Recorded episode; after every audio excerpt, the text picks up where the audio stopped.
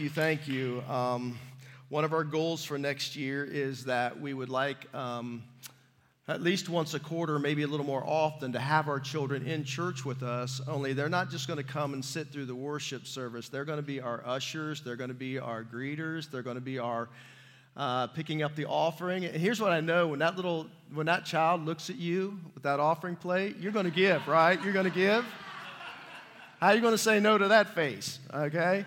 Uh, yeah, so we just want to, we, we, we don't want them to think that they're just like an addendum to our church. They are our church, and they're part of our church, and we want to teach them, you know, and, and have them worship with us, and we're going to do some things to help design that service to be all inclusive for them. Um, you know, hey, I may even get one of them to preach. We'll see, but um, you never know what might happen. All right, let's uh, go to Acts chapter 20. Um, Acts chapter 20. Uh, as a pastor, um, one of the things that I have the privilege of doing is celebrating with families.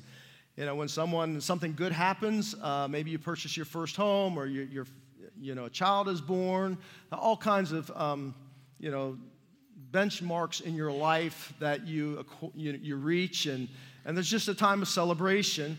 Uh, but then the, the other side of that is, as a pastor, I also spend a lot of time doing funerals.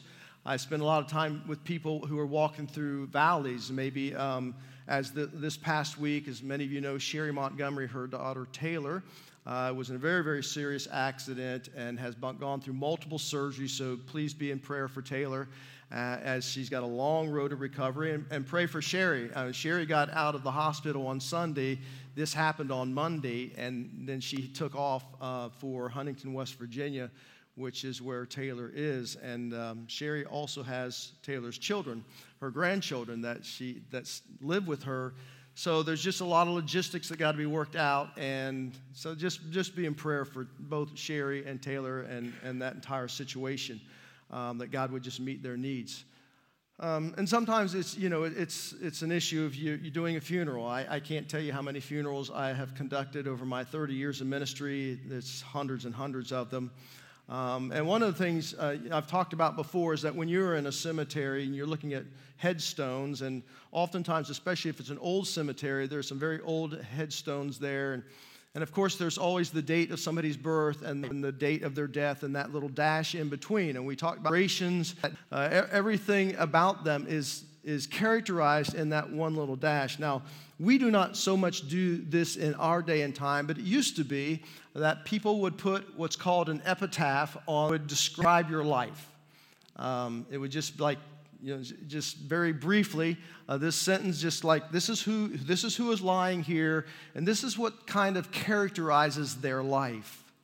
Well, today, what I want to do is, as the Apostle Paul in Acts chapter 20 is coming uh, to make a farewell address uh, to the elders at the church at Ephesus. Paul had spent three years at Ephesus, longer than anywhere else. And uh, he is now deciding it's time to go towards Jerusalem, not knowing what's going to happen to him there. And uh, really, it's, this is the final time that Paul's going to see those at Ephesus. And he tells them that this is the, this is the final time that you're going to see my face. As a result of that, you know, they just began weeping because they had, had uh, Paul doesn't die in Jerusalem, but he is eventually taken to Rome, and under Nero, he is executed. So these are Paul's uh, farewell wor- words to um, the elders in the church. And so I, I want us to kind of look at these words because the title of this message is A Light Life Lived. Because Paul begins to describe, I kind of took everything Paul says today and just put it into Paul's epitaph. This is what I would put on his tombstone. And it simply says, Everything I do is because of Jesus Christ and for him. And I think this is what Paul's going to describe. And I'm going to look at kind of four statements that he makes that uh, would just capitalize his life. It's like everything I, I do is because of Jesus Christ. You remember that remember, prior to uh, Paul's conversion, he was called Saul, and Saul was a Pharisee, and he was a fire breathing Pharisee who believed it was the call of God upon his life to stamp out the church. All right, so he was very much involved in the persecution of church, and of course, you remember that Stephen is the the first one in which who is, is martyred, and Paul is, is Saul is the one standing there holding the clothing, egging on those who are carrying out that sentence. And then he has that dramatic experience on the road to Damascus in which he comes face to face with the resurrected Christ. And Jesus says, Saul, Saul, why are you persecuting me? Your Lord persecuting. And two, he says, Oh, yeah, experience, God dramatically changed his life. And from that day forward, you know, the beat, the heartbeat of, of Paul was that, you know what, I'm going to live for Jesus. I'm going to surrender everything that I am, all that I am.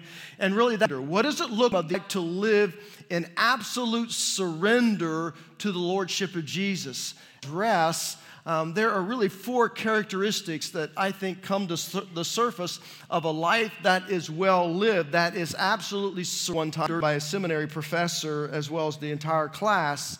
He said, "Listen, you guys, uh, you're really not you're really not equipped to live until you're you're ready to die." Now that, I thought that was kind of strange. Um, have so have challenged us to sit down and write our own last breath and what is it that I want others to, to know about me or to, to say, hey, if, if there's if there's ever a way I was going to characterize Greg's life, this is what it would be.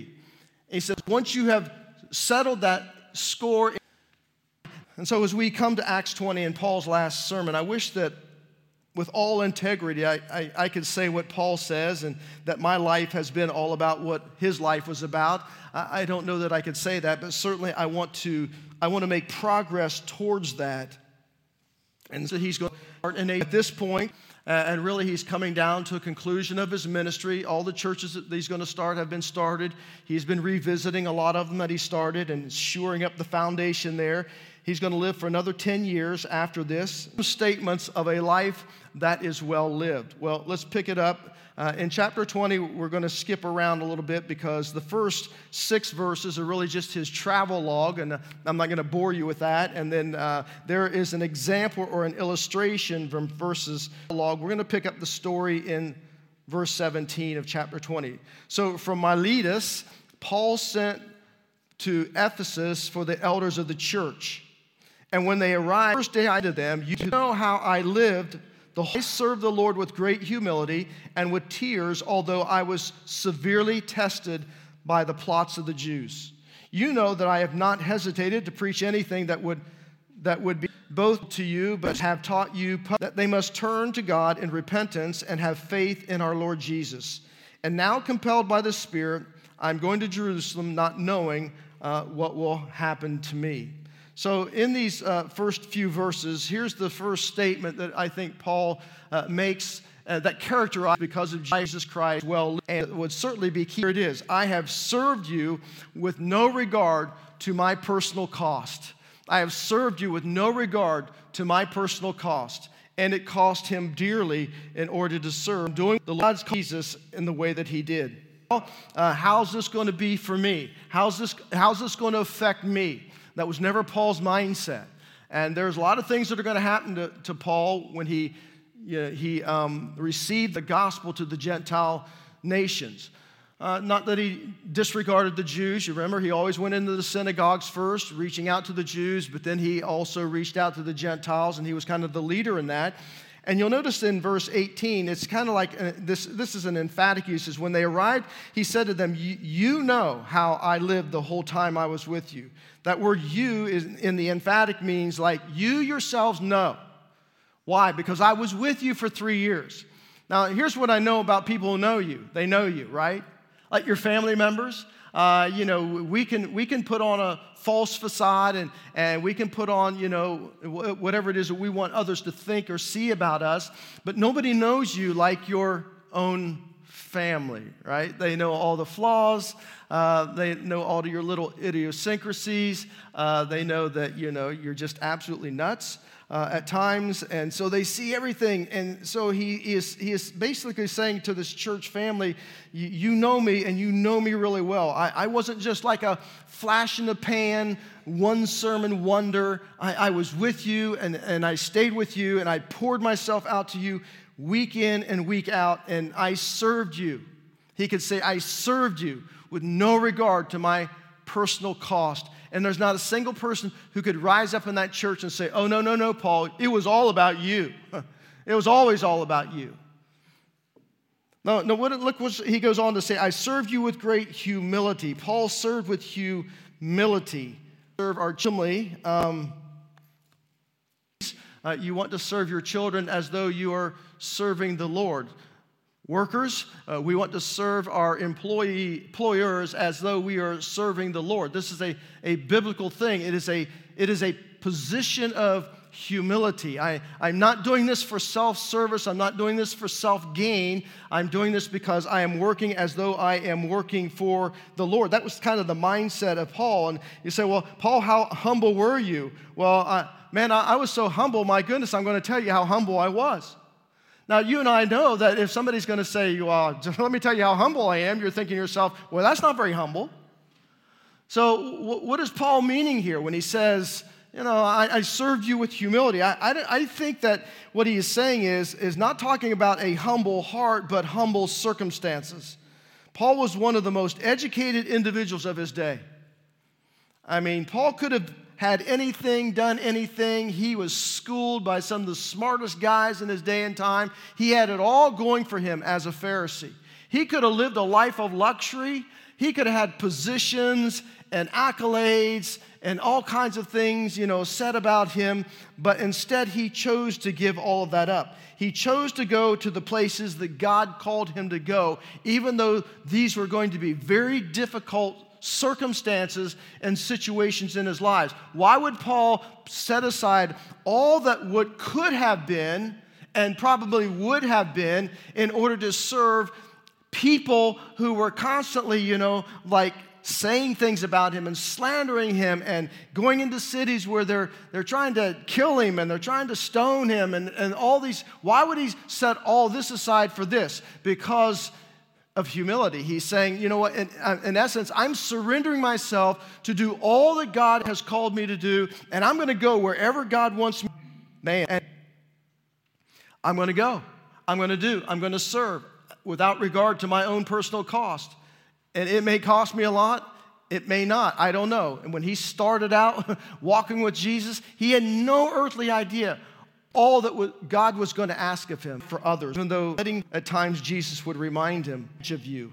It's about looking at others' lives and actually living with sincerity as though their needs are more important than your own. Where did Paul learn that? He learned it from Jesus himself. That's why he wrote in Philippians chapter 2 and verses 3 through 8 when he talked about have the same mindset as Jesus who humbled himself took on the form of a servant, set aside his God card.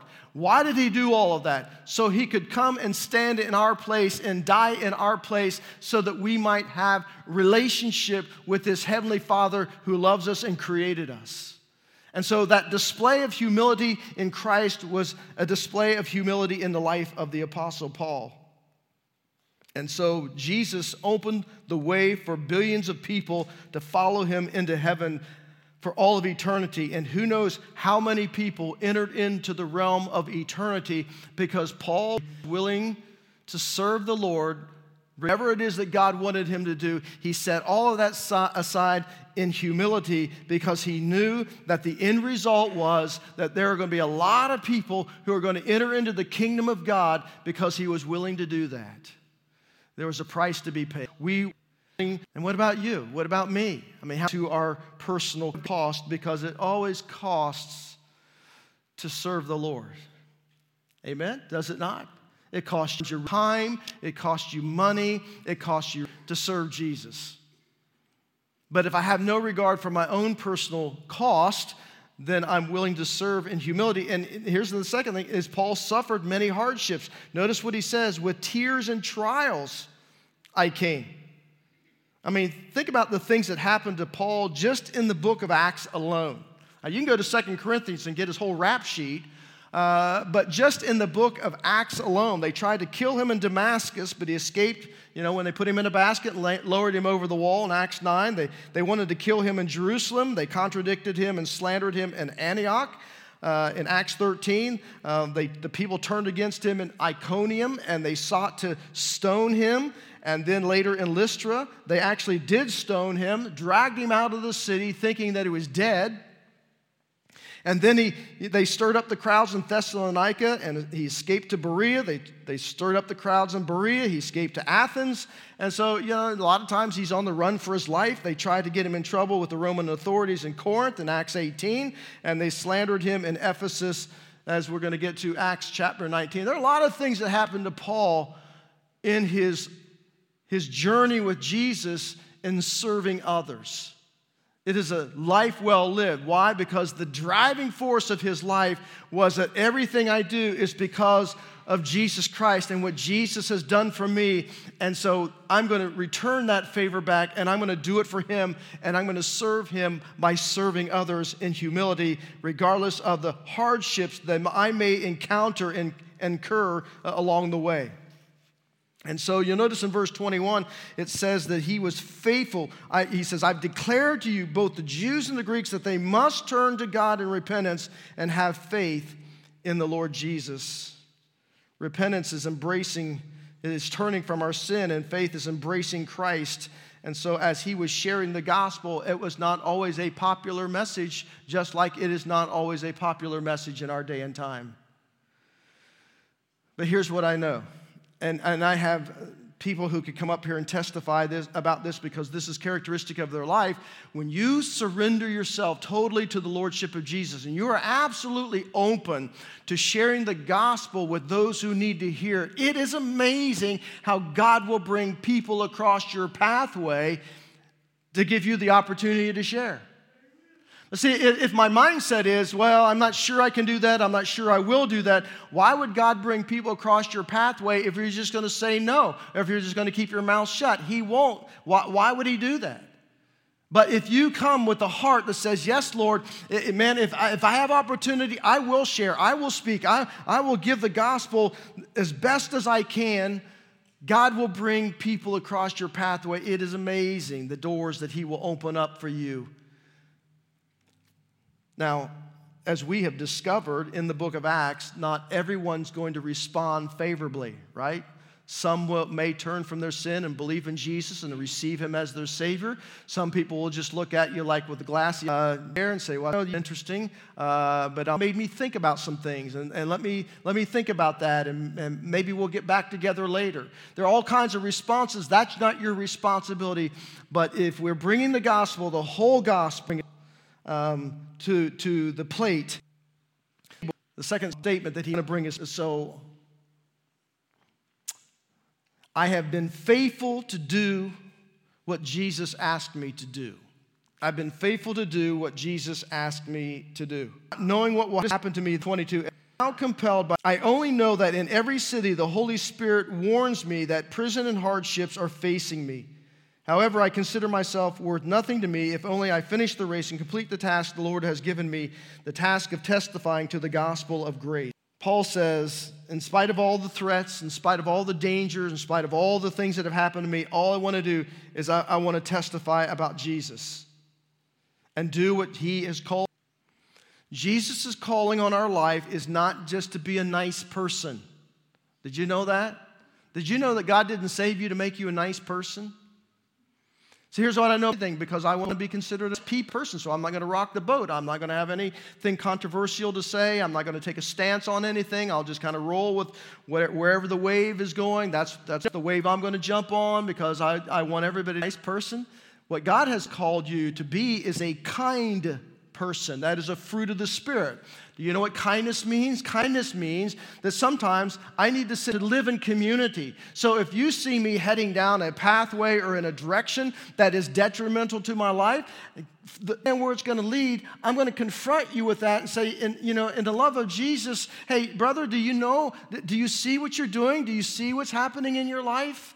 Do you see where this? You're in a small group. You need to be open and honest with one another and say, hey, somebody I'll be able to sit down and say, you know what, I'm really struggling with this area of my life. And not have everybody, your stuff not be my what? stuff might not be your stuff, but we all struggle with stuff. So turn to your neighbor and say, we all struggle with stuff, right? We all struggle with stuff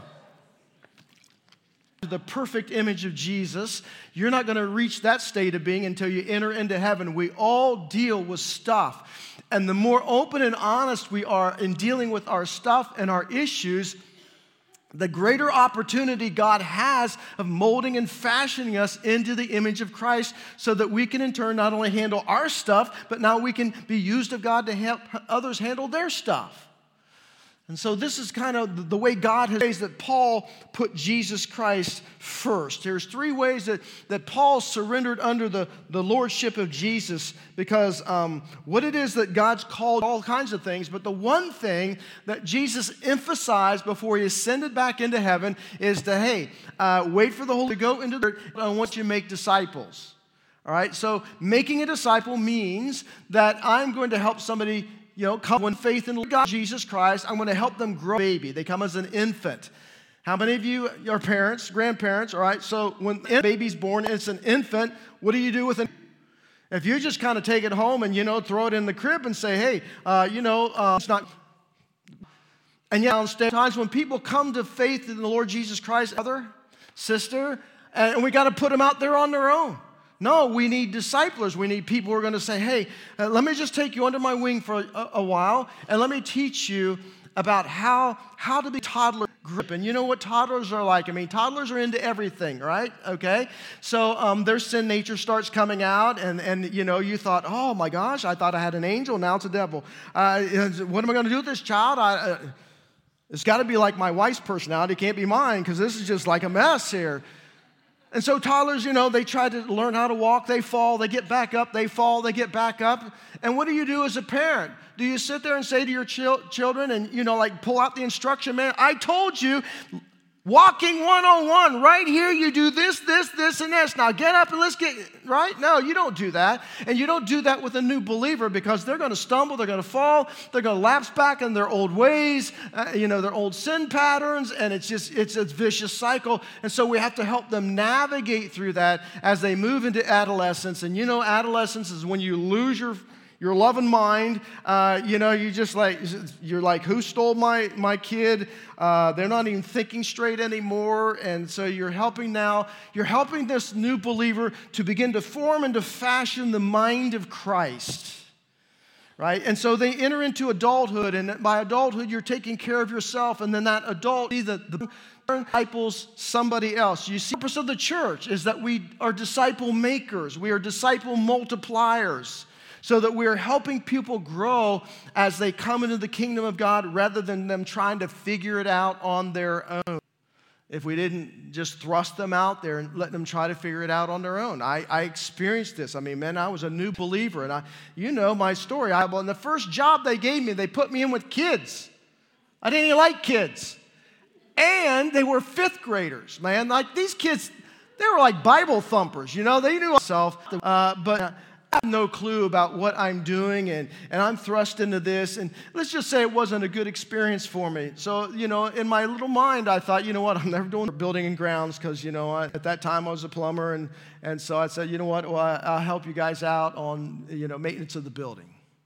Because that was something that was comfortable for me. And that's where I was in the church. I had a long way to go in order to grow. Now, I was in a, a man group, you know.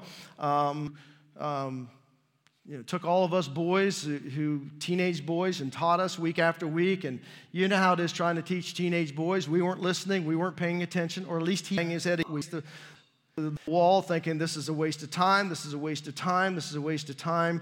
But uh, as i've shared before there were several of us who came out of that class to that. But god used him as a tremendous witness and impact on our lives because he was faithful to do what jesus asked him to do. And so here's the Spirit. You'll notice in verse 22, he says, Now compelled by the Spirit, I'm going to Jerusalem. Like Paul is like a Holy Spirit prisoner. And he, he, he didn't want to go to Jerusalem. Uh, and maybe he was even afraid to go to Jerusalem. He didn't know what was going to happen to him there. But because, all right, so compelled. I say that to say this as followers of Jesus Christ, one of the most important things that we learn is how to listen to know when he's speaking, how to know when he's directing and guiding. And if you're not sure if it's the Spirit speaking, then what are the ways that you can test that impression to know whether or not go through all that? I'm going to spend a whole series on that, but the fact of the matter is, um, you know, you have times like that in your life. and, and speaks to you. And listen, when you were born into God's kingdom, He gave you the ability to hear His voice. And it's, it's in my nation we don't hear the striving. It's because we're busy, busy, busy, busy, busy, busy, busy, busy.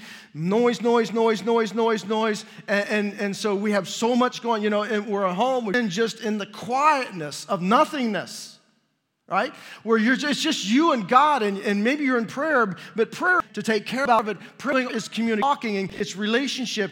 It is a time of speaking, but it's a time of listening.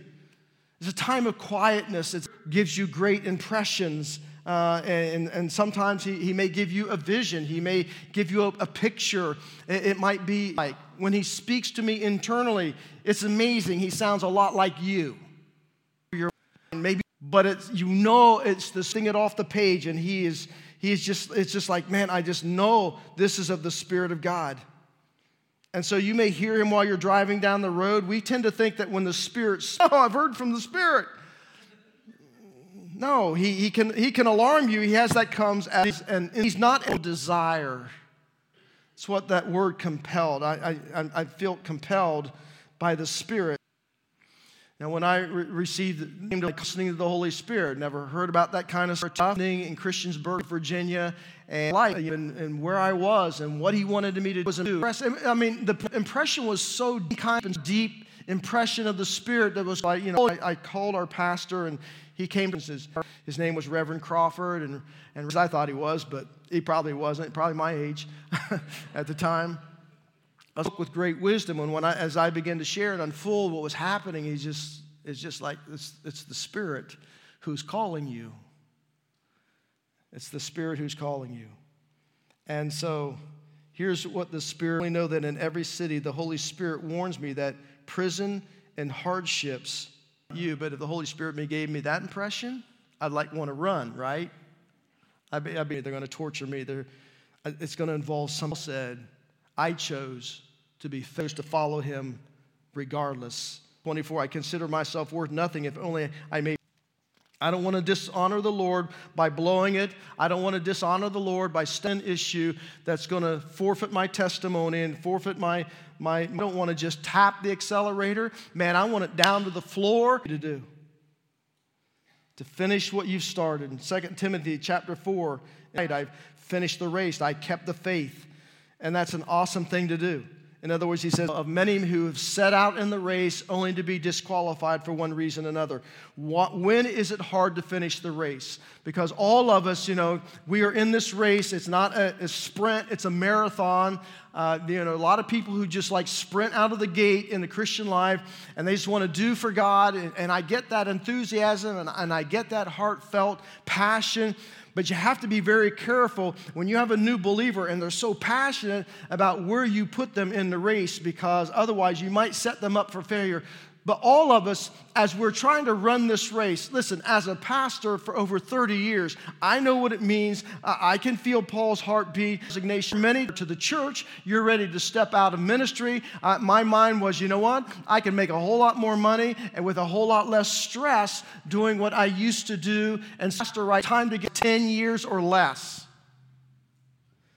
because it's, it's just it's easy you know you you and there are reasons why it's hard to finish the, the race. And here's number one is times you get hurt people say things people do things they break their promises to us and you maybe you feel abused mistreated maligned by someone and when your feelings get hurt by someone or even your work at a job you're at you know there are people who really hurt you and and it's just like keeping after you.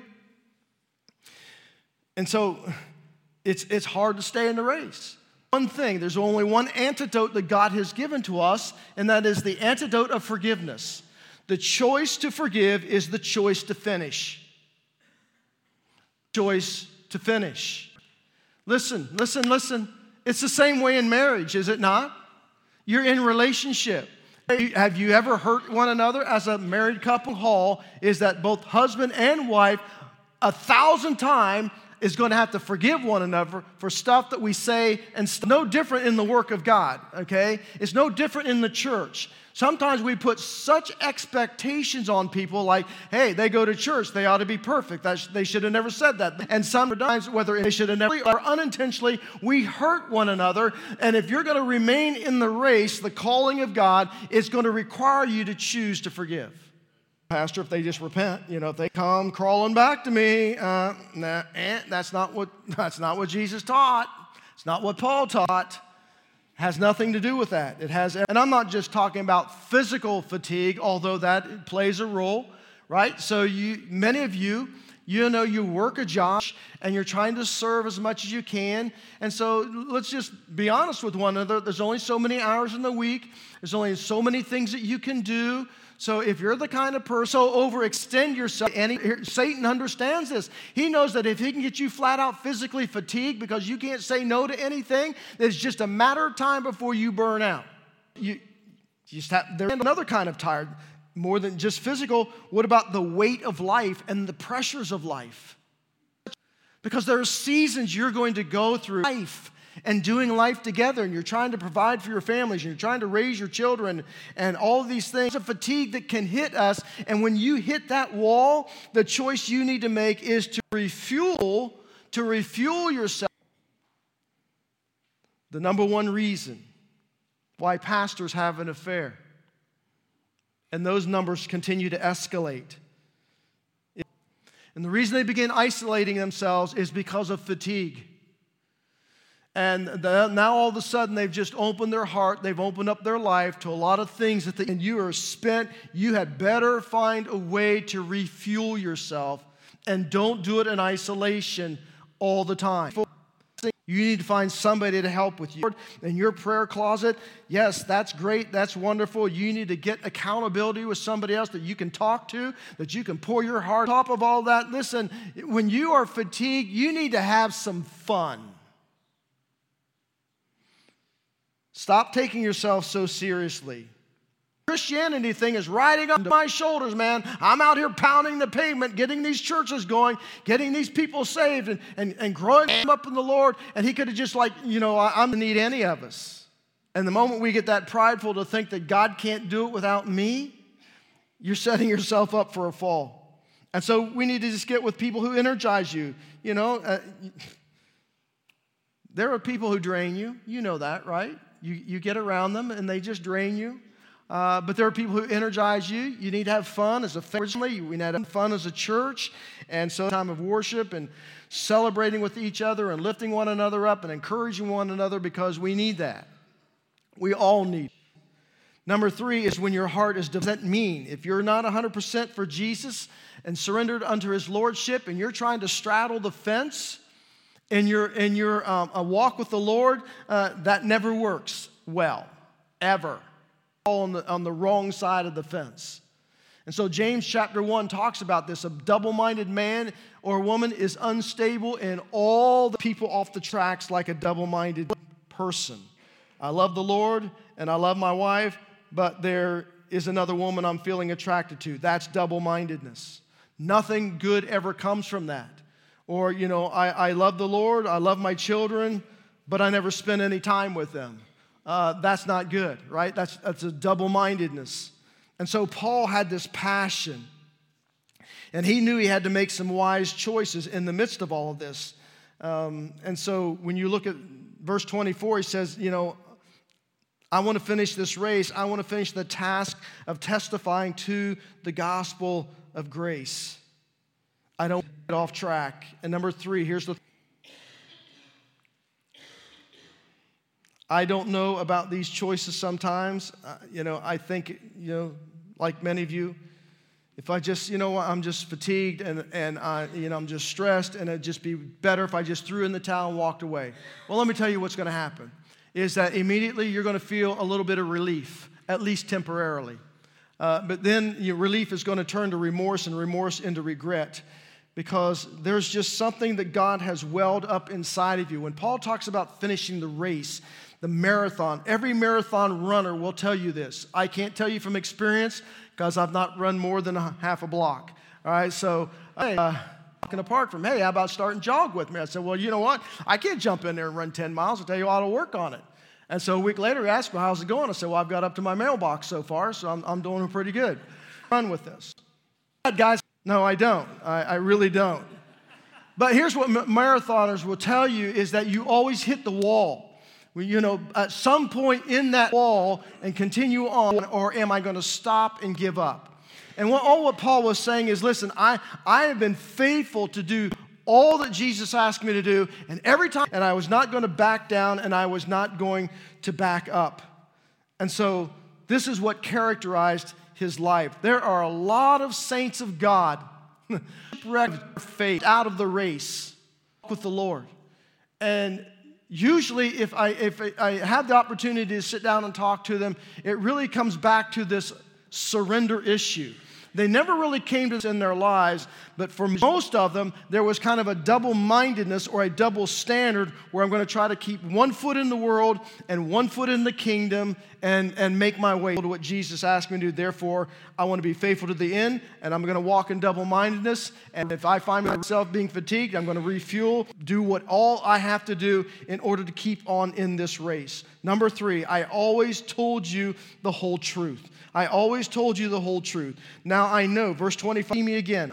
There that none declare to you that I am innocent of the blood of all men, for I have not hesitated to proclaim to you the whole will of God.